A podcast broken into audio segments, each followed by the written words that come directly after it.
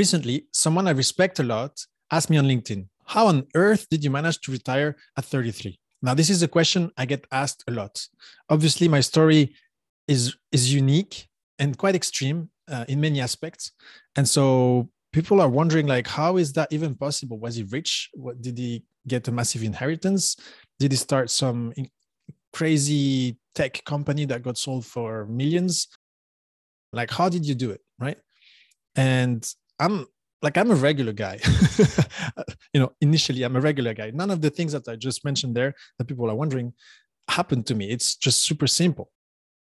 And so I think it's important that I share my story because yes, there are some very unique aspects to it, but none of it is completely insane, like so incredible that no one else can do it. Right? That's not at all the case. So it's important for me to share this. In this episode, here's what you're going to learn. I will talk about how I grew up in a, a very simple middle class, average middle class family in Belgium with absolutely no knowledge around money or investing, right? I also speak about how I actually, it's actually because I got into debt and made massive mistakes with my money early on that I got on this path to financial independence. I will also talk about how I, I was forced to learn about investing on my own and I'm going to share how you too can learn about index investing. I will speak about the key elements that allowed me to leave my job at 33 and never have to work for money again if I don't want to. And finally, I will speak about how I actually left my job and what happened next. So I cover my entire journey in this episode. And my goal is for you to, to pick up one or two ideas from my journey that maybe you can implement in your life too. Actually, not maybe. I want you to get take some good ideas and implement them in your life and take action and make progress towards better financial security and financial freedom. Let's go.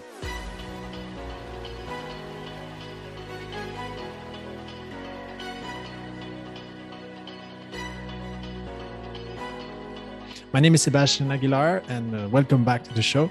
Today, we're going to talk about, uh, well, I am going to talk about my personal story so this is something that I feel I have to provide because I get asked a lot and I think I want to have one episode where I explain simply my journey so I can point people towards that. Not necessarily as an example or a goal that others should pursue or try to emulate because I am conscious that my personal story is extreme. It's very unique. It's the combination of many different things that made it possible for me to get there at 33. Now, don't get me wrong, there's a lot of people who managed to, to reach financial independence earlier than me. Uh, but for the vast majority, it's, um, it's well, it's impossible. well, no, it's really not necessarily impossible, but it's hard. And in some cases, impossible. For example, if you're starting after 33, of course. But so, what I want to say is don't take my personal story as an example or a goal. I, I just want this to be a bit of inspiration, but also an explanation just to clarify certain things that maybe people are wondering about me and my journey.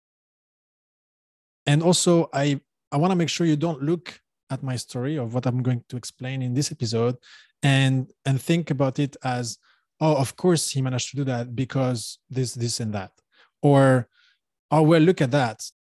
Of course, for me, it's not possible because for me, it's like this and like this and like that I don't think that's the right approach, uh, but I see that a lot when I share, you know, what I've been able to do so far with other people. Um, I think that the, what I really like is if you could listen to this or watch this, uh, whether you're listening to podcasts or watching this on YouTube, and think about it in the ways that maybe some ideas can help you make progress in your life.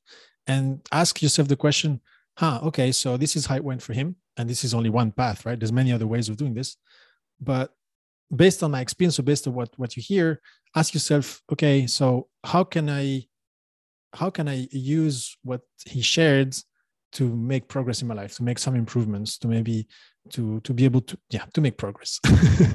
Uh, one step at a time one tiny change at a time that's how we make progress. So um, all right so with this out of the way uh, let's start. So before anything else i'll give you a bit of a timeline so that you can situate this in in time and it will give you an idea of my progress over time. So i started studying in 2003 and i finished my studies of civil engineering in louvain-la-neuve in belgium in 2008 when i was 23 uh, up to that point in terms of money all i had was uh, a tiny inheritance from my godmother uh, a couple of thousand euros i think and then my savings from from my summer jobs so I used to do work uh, as a as a um, uh, kids animator for for camp in the summer. But I worked also at Pizza Hut. I worked in some some manufacturing plants, packaging plants. So I did all sorts of, of jobs during the summer to earn some money and be able to spend during my studies. And then I worked for almost a year in 2008, 2009, uh, and I saved some money there. And then all of that i spent it to finance my second master's in the uk where i went to study sustainable energy technologies because i wanted to move away from construction and into energy and climate change. So i went and and studied there and i paid for it myself with my savings. Um, so i was sort of around zero at that point. And then i got an internship to in the uae uh, so after I finished my studies in the UK, I got a few months later, I got internship in the UAE and I moved to the UAE. And that wasn't a very well paid internship, but my goal was to move there uh, for several reasons. One of them being the fact that there was this massive project in the UAE where they were building a zero emission, zero carbon city. And I wanted to be part of something like that. I wanted to be involved in like a very ambitious project at, you know, in, in the sustainable, in the, in the world of sustainability so I got I got internship and I I I, I worked there for five months and I managed to save some money and and then I'll tell you about this later. I made some mistakes. Basically, I was at zero when I started. Then my following job, which started in August 2011 when I was 26, uh, zero money on my bank account, actually negative. We'll get into that. And then seven years later, a bit less than that. In December 2017, I reached financial independence. So technically, uh, when I was 32, and then I quit my job when I was 33. So that's uh, end of July 2018. Right. So this is a general timeline that, like this, you can uh, sort of situate. You know, maybe not the, the date is maybe not the most important, but maybe my age can help you position this somewhere. Anyway, but really, like the biggest thing is that at 33 i stopped working and i never have to work for money again. And to me this is the best life hack ever basically because i've been able to reclaim 32 years of my time. So i've gained 32 years of life back that before that i didn't know it was even possible to conceive a life where i don't have to work until I'm 65 or 67. So these are these are like years and time, like a freedom time where I can choose to do what I want without money being the main factor that I didn't have before, right? So it's really it's it's an it's an insane like change in how my life is structured, right? From being sort of a feeling like I have to go to work and earn money to pay for my bills from not having to do that that is just an insane transformation. And it it takes time to to to, sink it to to like to really to acknowledge it and to feel the power that that means or the, the the impact it can have on someone's life. It's i think it's hard to imagine before we get there but as you get closer when you do you can you can feel the potential even more. Uh, maybe my story will you know will will help you visualize this a bit. I didn't plan on speaking about my life after financial independence today. That might be for a upcoming episode but i'm certainly going to share my, my journey so that you see how i get there how i got there.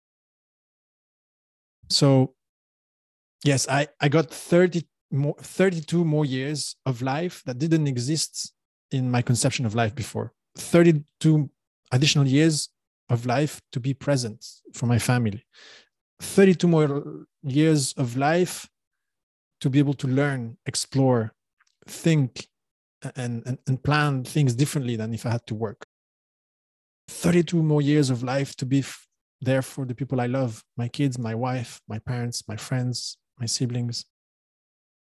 32 more years of life to be able to to think about how I can contribute to society and have a positive impact. Because in the end, this is that's what's that's driven me during my career, and that's still what drives me today.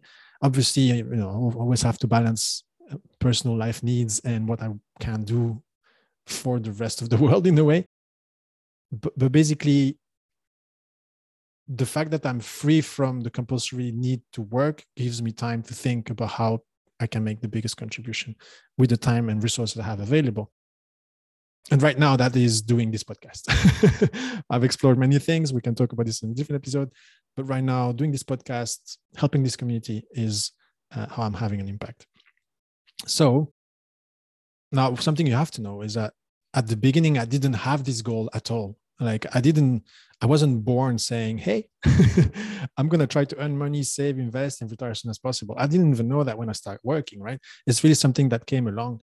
And maybe we start from the beginning in terms of like money and what the role of money was in my upbringing. So when I was a kid, I was raised in a middle class family in Belgium. Uh, I would say quite normal but I was really blessed with having a, a really nice family environment with loving parents, siblings that just, you know, of course, fight, but it's just generally a very healthy environment to grow up in. So I, I do realize I was, I've been blessed with that. It gave me opportunities in the sense that I've been able to to to be the best that I can, and my environment helped me like grow and and be the person I am today. And I'm super grateful, right? This is mostly thanks to my parents and the fact that we've been able to live in, in a peaceful country uh, with lots of great services, making great friends, and having a good childhood and teenage years and education and all that. Now, that's a blessing. At the same time, money was not at all a topic of discussion. And what one reason that is the case is because we didn't necessarily struggle massively with money. We had issues. No, my parents they they had issues at the beginning, and it took them some time to find stability financially when both my parents became teachers with salaries and some sort of job security to be able to handle a family of six, so four kids. So it took it took them some time and i would say that at the beginning yes there were some financial struggles and but it's it was never like we we were really lacking anything major right? They were able to manage things in a way that it didn't really impact us as kids. And so i've i've grown up in in an environment where money didn't affect me right? I i did realize that yes saving was a good thing. And i guess i was taught to save. And having some savings was giving me some sense of security right? Having some money on my savings account that was put there by my parents my godmother and some other people i guess. It was a small saving account nothing major. But i guess that that feeling of security is something that i've experienced already at that point i would say i also realized the power of earning when i was in high in, in university when i started giving classes. Math I was teaching math as a, as a private tutor, and I guess that's the first big experience of earning a lot of money in a short period of time, in the sense that I, I managed to work like like teaching math at the time for 20 euros an hour for five six hours in a row and making 100 euros in a day. That was like you know very big. Uh, but i would say this is this this was my first experience with money is having a bit of um, pocket money either coming from my parents but very little and then earning my own using my own skills teaching mathematics. That was was great engineering in general. I also worked uh, you know jobs during my summer summer holidays as a as a scout as a, not as a boy scout but that was my experience. I was a boy scout leader but as as a in in summer camps for kids and helping them having a good time. So and and then other odd jobs like i mentioned earlier. But basically i didn't know anything about money aside from those very basic experience that i feel most people at that age do have an experience. So it's not like i had any specific advantage at that level. And yeah, I didn't know anything about money. And when you study engineering, you don't really learn about money. Sometimes you have one or two economic classes, but they're very basic. They were actually quite useful. so I was quite happy that I had just this one, like one hour a week for one trimester type level. Uh, and that just that helped a little bit at the very beginning when I when I started to take control of my finances. So nothing major during my my teenage years or my education. And actually, when I moved to the UAE and I had my first my first internship there and I was able to save some money, I make my biggest and stupidest money mistake of my life. For whatever reason, I converted the money I earned there into euros when I was there in Dubai. Uh, Sharjah, actually, I wasn't working in Dubai. I was working in Sharjah, which is a neighbor neighboring city, and I converted that into euro and I brought it back with me in my pockets uh, on the plane. my idea was I'm gonna put it on the bank account here. I'm gonna uh, and I'm gonna have some savings here in Belgium. And by the time I got to Belgium and I was home, I got home, it just wasn't in my pocket anymore. And so I don't know where on the way it got lost, uh, but it must have fallen off from my pocket when I was doing something with with my wallet or my passport. I don't know but I've lost the whole 620 or 630 euros or something uh, that I had saved during that I managed to save during this internship. And that hurt. That was like the biggest financial pain. Although the amount was, you know, it's not a big amount in today's terms, but back then that was all my savings and it was all as I had left, and it was what I was planning on, you know, using. I had to use some of that to survive for a few months until my next job was actually going to start. So uh, that was that was like a proper financial pain. I, I did feel another main pain, like a big pain around personal finances a bit later, but that one was the first one, and it put me in a situation where I was basically broke. I had no more savings. I couldn't pay for accommodation, so I arranged to sleep at a friend's place uh, uh, in exchange for helping him with shopping and cooking. uh, and I had to borrow money from my little brother. Like obviously, I was an expat, so there was no social security or or any any other services to support me. I had to find my own ways, and so I had to go back to my little brother and say, hey, can you lend me some money just so that I can bridge the gap between now and when I get paid uh, at the end of the month of my first job? So there was like, you know, a month, again, another month later. And so that was a bit of a humbling experience having to go back to my brother because, you know, I was the big brother that, that made it as, you know, engineer, this and that, traveling the world, going to work in Dubai, uh, supposedly, you know, good paid job and all this. Not really, not at first and I had to go back and be like, hey, do you mind? Like, and you know, I'll pay you back as soon as I get paid for my for my as soon as I have the money from my my job. But yeah, that was kind of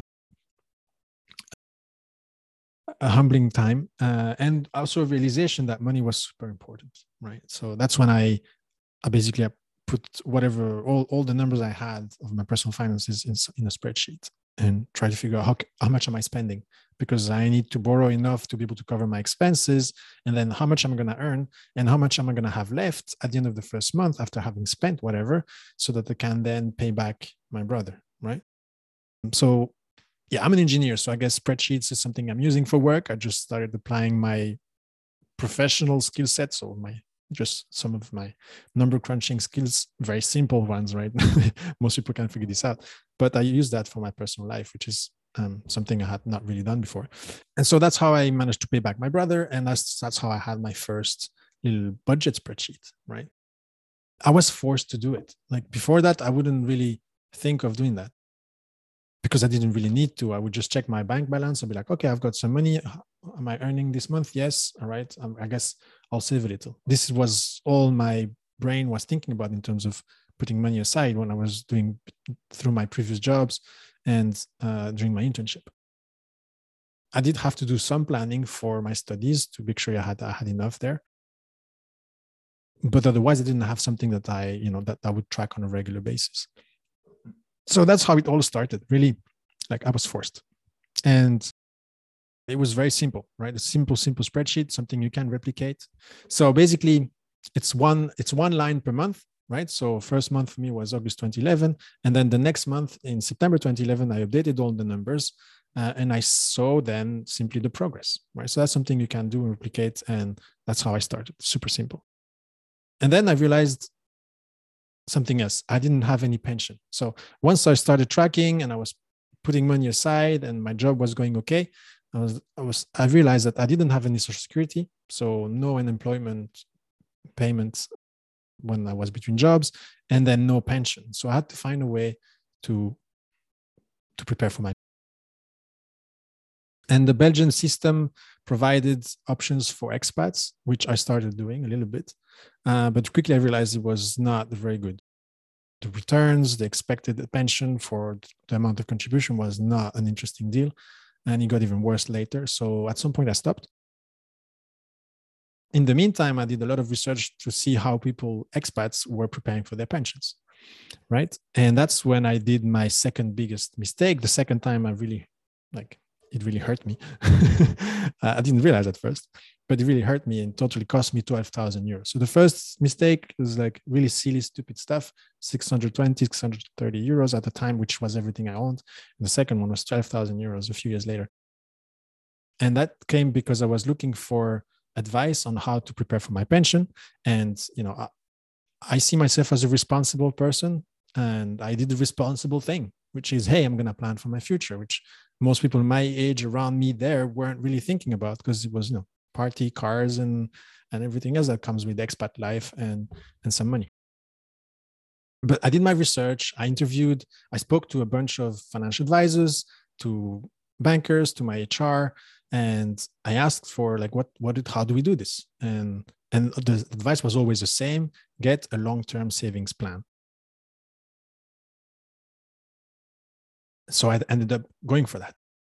Actually it's it's a bit similar here in belgium right? Here in belgium when you when you think about your pension you do all the things for the pension. So you go through the system you go pillar one two three you look at the different options you speak to your banker.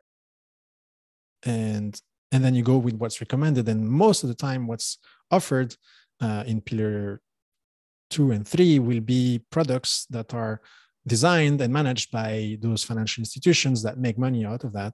And when you get recommendations by specific people typically you don't pay for their advice directly by the hour. They get paid from the commission they make by selling you the product. Which means that they'll they are incentivized to sell you what makes them the most money. And this is basically similar system there. Just over there there's just much less regulations especially in terms of what fees they can uh, they can charge. And so the fees were extremely high and everything was hidden so there's no transparency. It's very hard to figure out how much we're actually paying in fees. Took me a while. I figured it out. It hurts. so I did a lot of research, and I and then I realized that what I had signed up for was a very expensive uh, unit-linked uh, insurance plan, right? So as I said, high hidden fees uh, presented by everyone as the norm in the industry, right? This is the way everybody does it. This is what everyone sells. And obviously, that's good for the financial industry because they're all making great money from this, from expats who don't know better, right? and then the money gets you start investing you commit for a certain period of time typically 10 to 25 years and when you put the money in it gets locked in right with high fees that's perfect for them and it's pretty bad for you uh, or for me at that point. and if you ever want to take your money out the massive withdrawal fees which is built in already in the system. And basically, from the moment you sign, they already are charging almost the entirety of the fees that they will expect to get for the entire plan. And if you want to leave early, you basically have to pay the entirety of the fees that you would have if, that you would have paid if you had stayed in the plan until the end. So it's, it's a terrible product. It's still being sold. It hurts thousands of people and expats around the world. It's a shame. It's a shame. It hurts but but that led to the creation of Simplify. One of the reasons Simplify, which is this community that I've started in the Middle East alongside a few other people, Simplify was born out of the frustration around people being trapped in those plans and not knowing that there's an alternative. So we started teaching the alternative, right? This is also why I got into all this, is because people were, I got hurt massively by the saving plan. I was never told that there was an alternative that was simple and effective, index investing. And I wanted to fix that. So that's from that. This is when I started speaking about personal finance, just sharing this simple information that I had figured out for myself with others, like how painful these plans are, how how bad they are for the saver and investor, and how there is an actual alternative that's very simple to implement. It's just that nobody tells us about it. So anyway, it started from there. So massive personal pain, and then seeing everyone around me in the same plans, right? So my colleagues had those plans, my managers had those plans. Some of them so deep into the relationship with the financial advisors that they would never even want to consider what I was saying.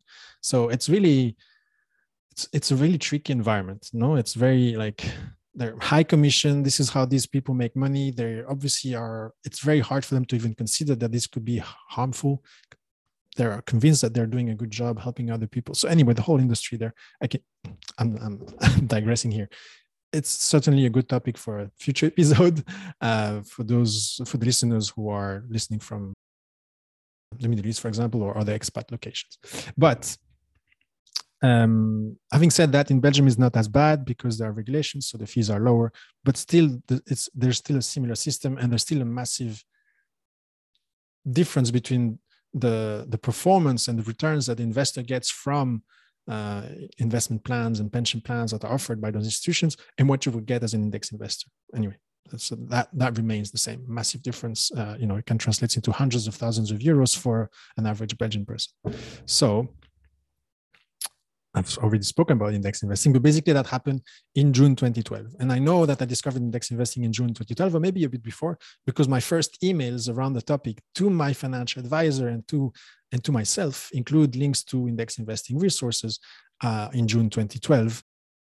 And I was just discovering that having already started this investment plan, right, where I was already contributing uh, a certain amount every month so I, I, discovered index investing. I started learning about it, but most of the stuff that I was reading about was, well, how to invest in index funds from the US, right? So Vanguard, 401k plans, and all the things from there. And there was no information for investors from outside, or very little, very hard to find so I, I, it took me a while to figure things out to realize that there is a way that instead of actually signing up for a mutual fund at vanguard for example opening an account there you'd have to go through a broker and then find etfs and then figure out the taxes and the domicile of the etf the type of etf um, stocks and bonds. I said, okay, so it took me a while to figure all this stuff up. Um, and I started investing in September 2013. So it took me more than a year from the time, two years since I started thinking about pension for sure uh, and more than a year since the time I realized index investing was a thing, right? And and again, like back then, no one was doing that around me, so it was it felt like I was I felt a bit like I was going against against the flow of like all the financial advice I was getting from professionals and figuring things out for myself on my own. It was a bit lonely. So one, one of the other reasons I started the community of Simplify and start speaking about this with friends is because I wanted to find people who were thinking like me, and I did. Right, I'm, I managed to find a few people who were also on board with index investing and had started index investing. And so we started a small group. We would meet once in a while just to discuss. And at the same time, in parallel, I was giving presentations uh, to my colleagues and at home to my friends, just to explain the basic principles and the fact that we can do something about this, right? Com- coming back to to this savings plan, despite learning about index investing, as I learned about index investing, I realized how bad this saving plan was because now I could compare with something that was kind of a benchmark, right? And both are investing in the stock market, and both are supposed to give you the returns of the stock market. The one was riddled with fees, and it was, you know, was the funds were put into all sorts of active funds and all sorts of industries and sectors that we didn't need to have this sort of allocation. And the other one was just simply broad market, like buy the entire thing, buy and hold, low costs, optimize for tax and all this. Perfect. So I could see the difference. it was really hard to stop the savings plan because there was this massive withdrawal fee penalty. And what I did instead at first is I optimized within the saving plan, I move everything into index funds. Whatever they had available, actually they had a couple still expensive, 0.6%. It was way better than anything else that was available still expensive and that was you know just the fund cost but there were management costs and a bunch of other things on top administration costs so it was just the whole thing was just expensive for no reason and i had optimized it to the max within the plan So I left it there for a while. I was hoping, okay, you know, I, oh, you know, how do you say this? I think I can survive and I'll, I'll hold on all the way to the end and it'll be okay.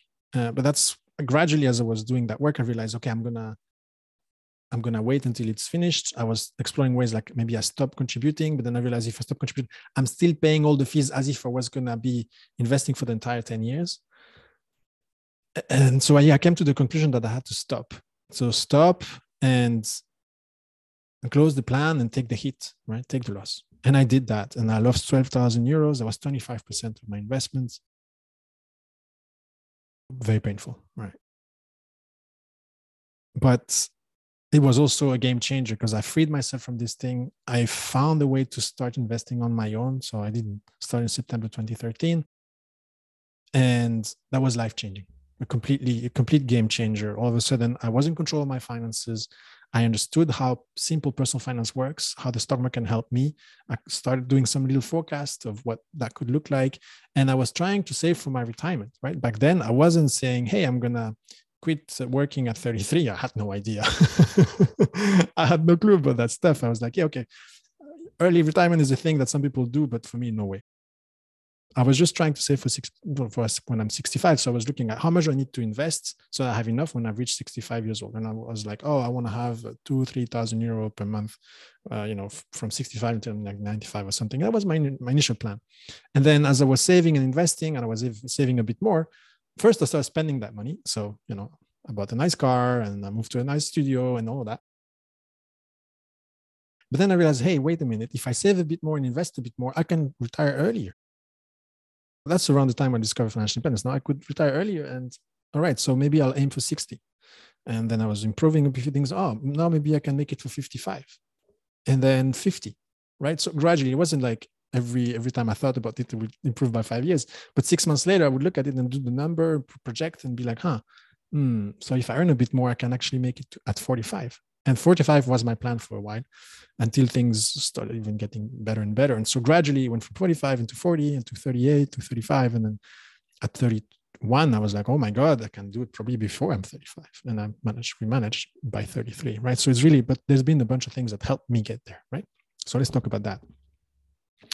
At work, I was simply driven by impact. I just, you know, when I got my last job with DNV GL, I was I was just keen on working on large scale energy efficiency projects that would basically reduce carbon emissions, you know, in the entire country, or the region. That's what I was going for. That's what I I was asking my employer to give me as projects, and that's what they wanted me to do. So it was a really good match. Uh, but I was really driven by like how I could make a real big difference at that level. And so from the get go, I was hired as a consultant and I was put on one of the biggest projects in the region uh, in Saudi Arabia for the government, massive, massive study on energy and water conservation and I ended up leading that thing for five years, right? And it became like there was phase one, phase two. We expanded, we took water.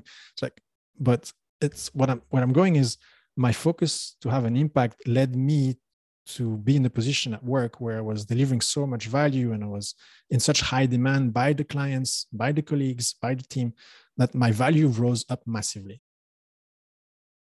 And I got rewarded for it, right? So my value because I was delivering, delivering value right? I was able to handle the toughest clients that most other consultants wouldn't be able to, to deal with. I was managing the biggest team in the region, 20 plus engineers and consultants, the biggest budget in the biggest country, the biggest new markets that we had ever seen, like in that region, right? Middle East. And so, yeah, with that came promotions and raises and basically one per year. So, a lot of my story is also tied to the fact that at work, I, like to put it simply, I was just, I was super effective, right? I was just providing massive value and I was really focused on how can I make the biggest impact, right? Both for the company, the clients, and just generally. And that led to, to that, right? So it was sort of, I was rewarded for that. And I think if you're in the right sector, that's something that's possible. In the other sectors, that's not the case. Uh, but in this sector, it was the case. So, uh, in a sense, it's a coincidence. I was lucky that was the case.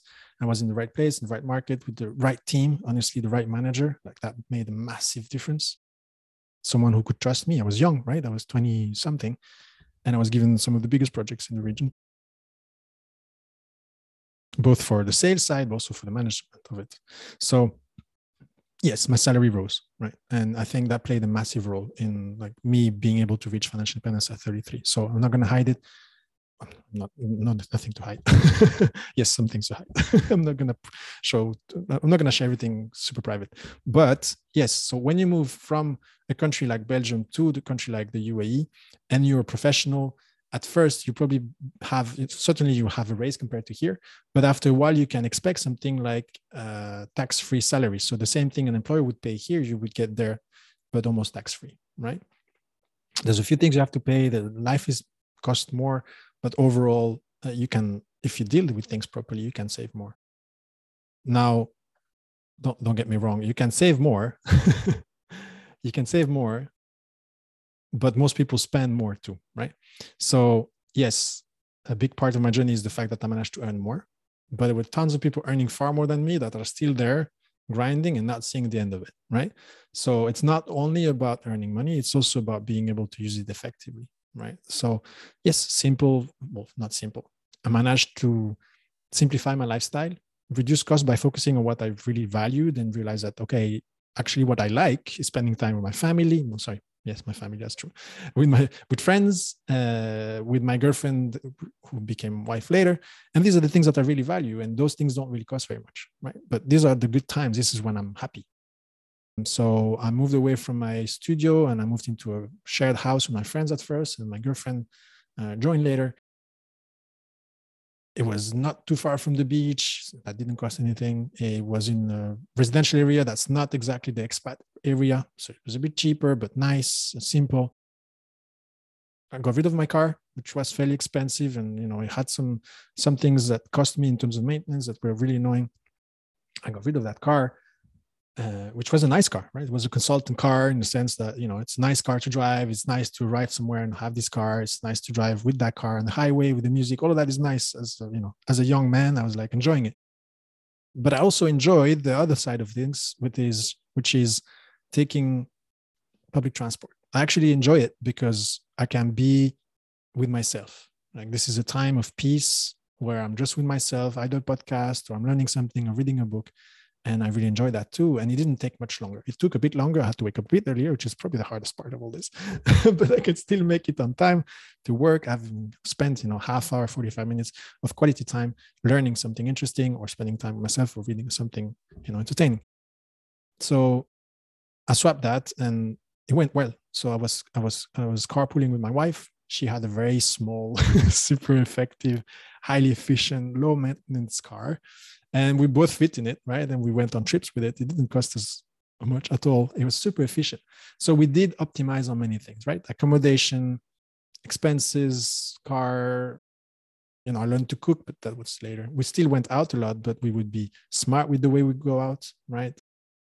Deals, discounts, parties at home, uh, parties at the beach. Um, you know, things that don't cost as much as what honestly everything else costs pretty expensive. It's very expensive in the Middle East. You go out, you could easily spend a few hundred euros on a normal day, right? Just to give you an idea, for those of you who have no idea, a beer in the Middle East back then was already between 15 and 20 euro, one beer, right? Uh, so going out is insane. so yeah, you find creative ways of having fun without having to spend that all that much money. And as you can imagine, the stuff that costs, you know, there's no limit as uh, like the highest price of stuff there for whatever it is, parties, hotels, cars, houses. Is obviously it's insane. But if if you're smart and if you know your values and know what you really want in life and you value freedom and security, then you know that your money can play a massive role there, which is what I had, right? I had this mindset that okay, I'm building something here. I'm fighting for my own security, my own freedom, and I'm valuing that more than the fancy stuff that everyone is showing off with, right? And it made me happy, right? I had I had this amazing project, amazing plan, uh, like the best life hack ever, and I was working on it. It was insanely good to be able to do that and realize how everyone else was just falling victim to the temptation of having more stuff and fancy things. And yes, nice stuff, right? And like to be honest, when you work so hard and you live in such conditions, when you earn some money, you want to spend it because you want you say, well, you know you deserve it. And yes, you do. You do. So that temptation is there and it's normal. But what people don't know is that they also deserve security and freedom because they don't know that they can build it. And I knew that. So yes, I deserved I deserved the money I was earning and I was using it in a way that was giving me what I wanted more, which is security, freedom, autonomy, time my friends, my wife, my family, my kids now. So yeah, the, the mindset of going through financial independence and pursuing it is so important. It's so important. So anyway, I had that. And I had that not only because I had read and I was interested, but because I had started building this community around that, right? Sharing this information, organizing meetups, giving presentations to hundreds and hundreds of people. Like we had events of five to 800 people with guests like Andrew Hallam, which I mentioned earlier, who's someone who's just been like leading the fight against the abuse of financial industry in the Middle East and helping people realize that yes, they can do this. So it was we were really we, basically we are allies, no? And you will hear about him on this podcast in the future for sure. But so yeah, huge events, and we start raising awareness in newspaper, and so like it was recognized as something real, and so that reinforced my, you know, my conviction that this is the right way, and that we had figured something out that most people also wanted, just didn't know it was even an option, which again leads to why I'm doing this podcast and everything as I'm doing. but yeah, so the, the reason I got to where I am is a combination of those things, increased increased earnings through you know maximizing value and impact, managing expenses, having the mindset to, to know that we're working towards something amazing and yeah, these are a big part of that. Now at work, I I actually was selected for the succession of the regional manager, my manager basically, uh, although I was one of the youngest there. And so I was told that uh, they were going to train me to bring me to that position so that I can take over if anything happens or whenever he leaves or if he's get, if he gets promoted and all that. And then so they started relying more and more on me and my ability to be there and lead and organize and, and support the management and do all of that. And and i felt like i couldn't let them build things too much on me right? So i told them a year in advance that i was planning on leaving. I wasn't sure exactly of the exact date but i was saying hey i'm going to be stop i will stop working in a year or so. And they heard me i think you know they they heard me yeah.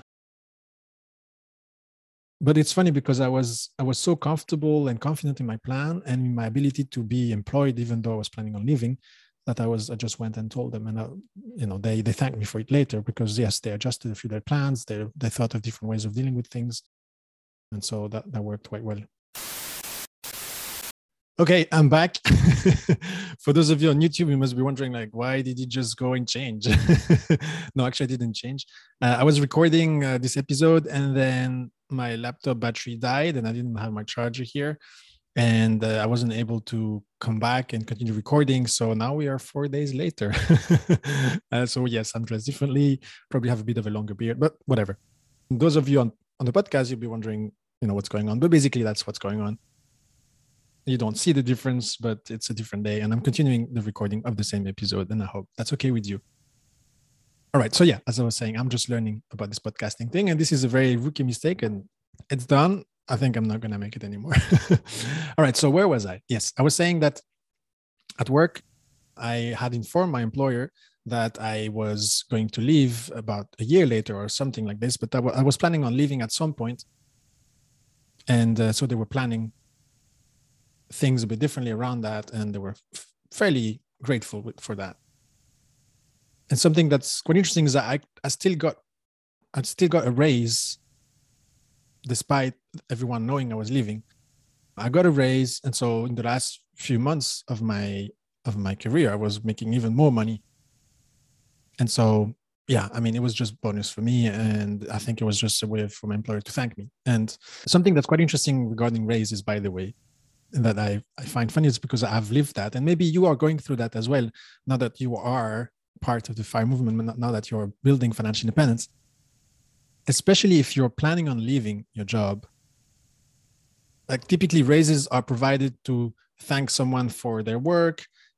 In some cases, they're provided to keep someone in the company, right, as an employee. I think that's what drove a, a few of the raises I got is they didn't want me to go somewhere else, and so it would be harder for me to find something that's competitive somewhere else, basically.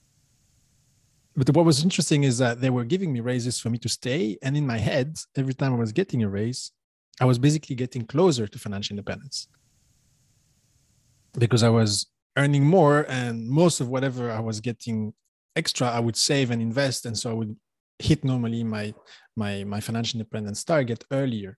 And so every time they were giving me money, I, in my head I'd be telling myself, "How oh, so you're giving me so that I can I can stay longer. I will stay longer. I wouldn't move away." But actually, every time you give me a raise, uh, it enables me to leave earlier. So it was kind of a funny little thing that was, uh, yeah.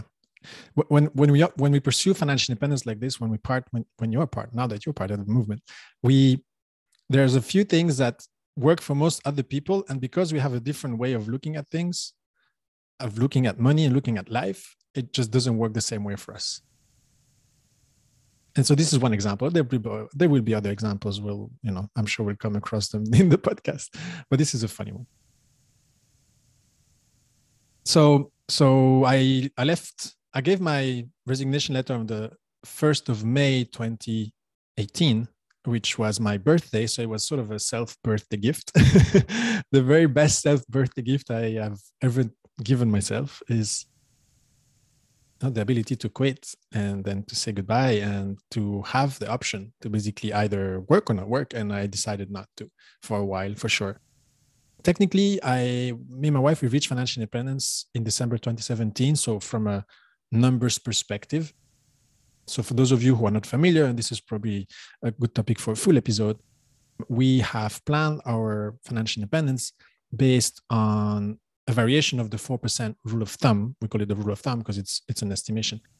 But basically, we use the variation of that that was adapted to our own circumstances to basically determine how much we have, we need to have invested in the stock market uh, so that we can withdraw from it without our portfolio ever running out of money, even in the worst stock market crashes, uh, using historical data, basically running worst case scenario type thing. And, and so that's how we planned ours. And we got to our number December 2017. Now, with financial independence, especially if you're planning on actually stopping work and the regular employment, there's always this tendency to be like, hey, I I will work a bit more so I have cushion and have a bit, a bit of buffer. And we certainly, you know, we certainly had that uh, experience, me and my wife, and especially my wife, I would say she is more conservative, more risk averse. She wants more safety. And I completely understand why. And I actually agree with her. I think now in hindsight, I'm happy we did a bit more. It gives us more, just more comfort. We're not as stressed uh, as if we were on a budget, super tight or anything like that. We have much more flexibility. It's really quite relaxed. So it was worth you know going a bit further than what was needed now the danger is that you always want to go and get more right and basically you stay at your job because you just want to keep accumulating but to me there was a point where actually already in december 2017 i was like i want to quit i want to quit i want to do there's so many other things i wanted to do in life and i just couldn't do it because i was in my in my employment which was you know very demanding in terms of time commitment. It was very long weeks uh, 50 60 hours were normal weeks basically were 50 to 60 hours a week. Sometimes work on weekend depending on the clients and how demanding they were. But that's almost normal as an international consultant. But basically there was there there was a point where despite being really really highly paid the amount of money I was making and saving from each of these months, which is significant, honestly, it's significant because at that point I had, you know, I had optimized a lot and I was was making good money. That wasn't like my time, my free time was worth more than that. My free time was worth more than like a pretty good salary or over that period of time. And so it just it just was natural for me to move away uh, giving up like a really good good salary, a good savings, uh, you know, a very good employer, but also moving away from a very stressful job in a way. Uh, I, I was I was happy to be able to disconnect and not have to worry about client and projects and all that. That was the biggest relief for sure, like hundred percent. It's uh, like there's so much weight that just fell off my shoulder from one day to the next. Well, it was gradual because I knew I was getting there, but I was still responsible for a lot of stuff and I was doing a lot of work and I was still being sent on sort of rescue missions where things were going wrong and I was kind of the guy that was sent to fix stuff. Um, but I did that until the last day, but I was a lot more relaxed, obviously. And then, of course, on 1st of August, which was my first day of financial independence, retired, like the retired part of financial independence. Yeah, all of that weight just fell off my shoulders and it was just so freeing. It's an amazing feeling. And I think, you know, I have experienced things like that a little bit when, you know, when you move from one job to the next, you have that feeling where you just leave all the stresses and problems and the history of all the things that have built up over time of the past job. You just leave all of that behind and you start fresh somewhere new. It's a bit like that, but it's obviously more because there's nothing, you know, it's not going to build back up you don't have another place where oh, those issues might start packing again. I don't know. At least I had that feeling between jobs as well. A little bit of really massive happiness of being able to move away from something that I wanted to move away into something that I was expecting to enjoy more, but also leaving all of the baggage of like issues or other things that behind that behind right? So that was really really interesting. And in the end financial freedom is really pursuing this you know sensation of freedom and its capacity of this capacity of making choices according to what works best for us no and i really felt that at that point i had that like this immense this incredible power to just decide what to do with my time like i wake up and i'm like okay what can i do today i can do anything it's insane it's completely insane it's really hard to describe it's extremely hard to describe and i think one way I can help you feel how that could be is, uh, you know how you go to bed on on a Sunday night, the next day it's Monday. It's not exactly the nicest feeling. At least I felt sometimes, oh, it's Sunday night already. Tomorrow I have to go to work. And there were times where I enjoyed going to work, but still I didn't really want to go for whatever reason. But then sometimes you have that feeling and then you realize, oh no, it's only Saturday night, tomorrow is Sunday. And oh by the way monday is, is a day off right? Or whatever. So it's like it's a good surprise that the next day you don't have to actually go or maybe for the next couple of days. Well that's how it feels kind of all the time. It's just that oh i actually don't have to go to work uh, oh it's fine like i've have an extra free day but it feels like it's like that but with days and weeks and months and years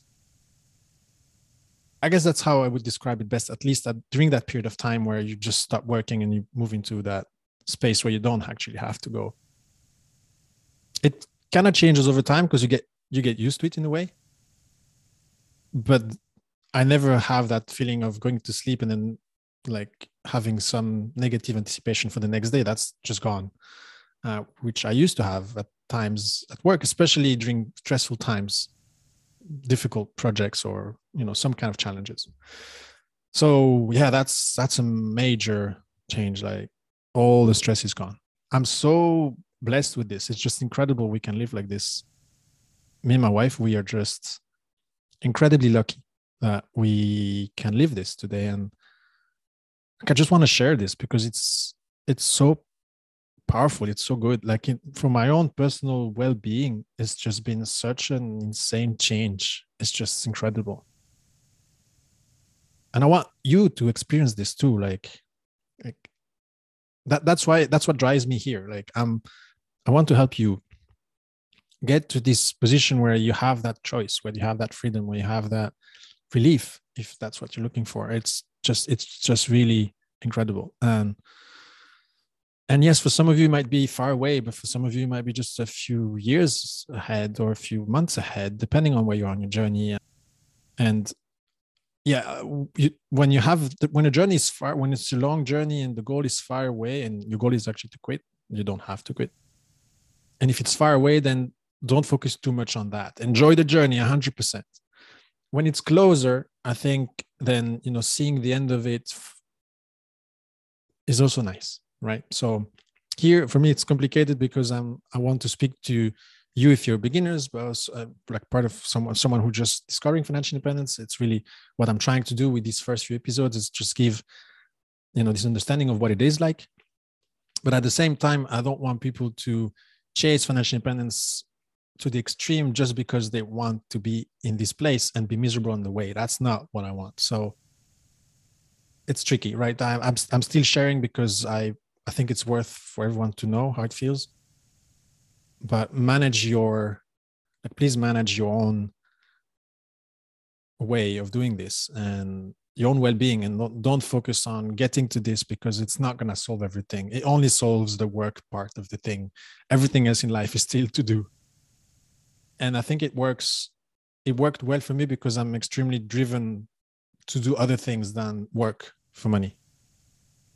I'm i'm massively driven by impact by trying to help people doing this but also uh, we'll talk about you know other topics on the podcast uh, effective altruism and other and other aspects of of philanthropy and and charity. And so yeah uh, you know for me it works right? But not everybody is comfortable actually stopping work without having something else planned afterwards that gives a meaning and i think that's really important. And i didn't have something right away when i stopped working. I didn't have like this is the thing i'm going to do right away but i had a very good idea of what i was going to explore which is effective altruism. We'll talk about this in a different different episode. What happened basically after i quit how i live my life you know i'll tell you more about this feeling of freedom if you want but also my quest for meaning and purpose and impact and how I ended up where I am today doing this, uh, which was not my first choice. Doing Fire Belgium was not my first choice. But I'll explain all of that in, in another episode. All right. So I stopped on 1st of August. My wife actually continued a few more months. She wanted to wrap up a few things, a few things at work. Uh, she didn't have the same drive as me as to get out and do something new. And she was she wasn't eager to start some new projects like I was. I was really I wanted to stop work because I wanted my time to do some other things really important to me. And she was happy just continuing that. And it also happened that we were, well, she was pregnant with our first son. And so she stopped working in December 2018. And three months later, our first son was born. So it was perfect timing for us as parents to be able to you know being there for the pregnancy but also for the for the birth 100% and then a few first weeks a few first months a few first years with our kids. And that's been you know that's been the core focus of our lives since uh, our first son was born. And we have a second son that came two years later. And and they're you know amazing little boys and we, we just love spending time with them and we are there for them every step of the way. Every time something new something difficult or something exciting happens we are there and we share these moments unique moments with them. And so once again as i said you know we're so blessed about this. Like we're so incredibly lucky that all of this has come together for us to be able to live like this no? And i'm saying we're, we're blessed because yes we've we've worked hard no we've been smart with a bunch of things. And we've thought through stuff in advance that most people don't think about. We've done research and explored areas that most people don't even dare going and try. So there's yes we've done a lot of work but there's also a bunch of things that have happened to us that allowed us to be in that position and that have given like put us on this path right? And so like i recognize that it's it's a lot of good things that have happened to me during my childhood, my teenage years, my studies, you know, it's coming from my parents, my environment, my employers, my my my co-workers. It's all of these good influences that have enabled me to me where I am today, right? So yeah, I'm thankful, right? I'm thankful. And I by no means believe that this is all thanks to my hard work only and my me being super smart. That's not the case. That's not how it works. It's really a lot of a lot of things that have played a role in this. A lot of coincidences, a lot of you know good things happening, right? Positive nudges, I would say, and external factors that have simply influenced our lives in this direction and allowed us to do this. And I do realize that's not the case for everybody. So, you know, like I'm, I'm certainly not saying because we've done it, everybody can do it. That's not how it works. To me, it's like w- the key is we've been able to do the like to, to do the best we could in the situation we were in. And I think everyone tries to do that. And all that's missing sometimes is that bit of information, that little extra idea, this new path that people can explore. And this is what this is, right? For you. Like, I'm hoping this will help you realize that there is another way different from the regular blueprint of getting like getting your studies done finding a job buying a car renting moving buying your first house getting married getting a dog upgrading the car getting a kids upgrading the house like taking more in like more debt more mortgages to get the bigger house because because whatever. And and work all the way into 65 67 and 70 and and sort of like that is not the only path right? This is what i'm trying to share here. And there are ways to do this in a better way. That's what i believe and i believe everyone can make a little difference in their own personal situation. So that that's kind of the message for for today. I hope you've enjoyed this episode. I, I will keep speaking about you know my personal journey and we will do probably one episode on yeah how i lived after i quit like what's happened since we could do an episode on the actual numbers. Uh, I've mentioned the 4% rule of thumb here, and, but we will probably dig into that a bit more in the future episode. Also, how it applies to me. I'm not going to share my personal numbers, all of that is private. But certainly, what you need to know from this story here, from the number perspective, probably, is that I've been able to earn well, right? Being abroad, expats, over delivering, being promoted, and and getting raises on a regular basis while keeping a good control of my expenses and focusing on what matters. The simple things in life don't cost much money and like figuring this out uh, being being able to do things differently right? So selling my car and becoming someone that gets to work carpooling or with public transport was a strange thing in with my peers. Everybody had their consultant cars right? But it was such a massive yeah difference uh, everybody had their nice little apartments and we were co you know sharing a house with friends and we were super happy doing that differently because it brought us so much value not so not only from a social perspective but also because you're working on something so much bigger no? and buying security and freedom and so these are some of the aspects that really played a big role and yeah we'll also talk about we'll also do an episode of what are the key reasons that i got to financial independence at 33 and how you can also use some of that in your own life right? So these are all the ideas of the episode. We'll see if they come in that order or not at all. We'll see. It's all very flexible here. Uh, but again i hope you've enjoyed. And if you have uh, please give me a you know a review somewhere uh, whether it's a podcast or a thumbs up uh, on, on youtube uh, subscribe share with your friends. I mean you know i'm I'm here to share, I think, an important message. And like, if you share it with someone you love and they get some of it, they'll thank you for it later for sure. Uh, so that's, you know, it could be a nice gift for someone uh, if they take the time to listen or watch. anyway, take care and uh, see you soon. Cheers.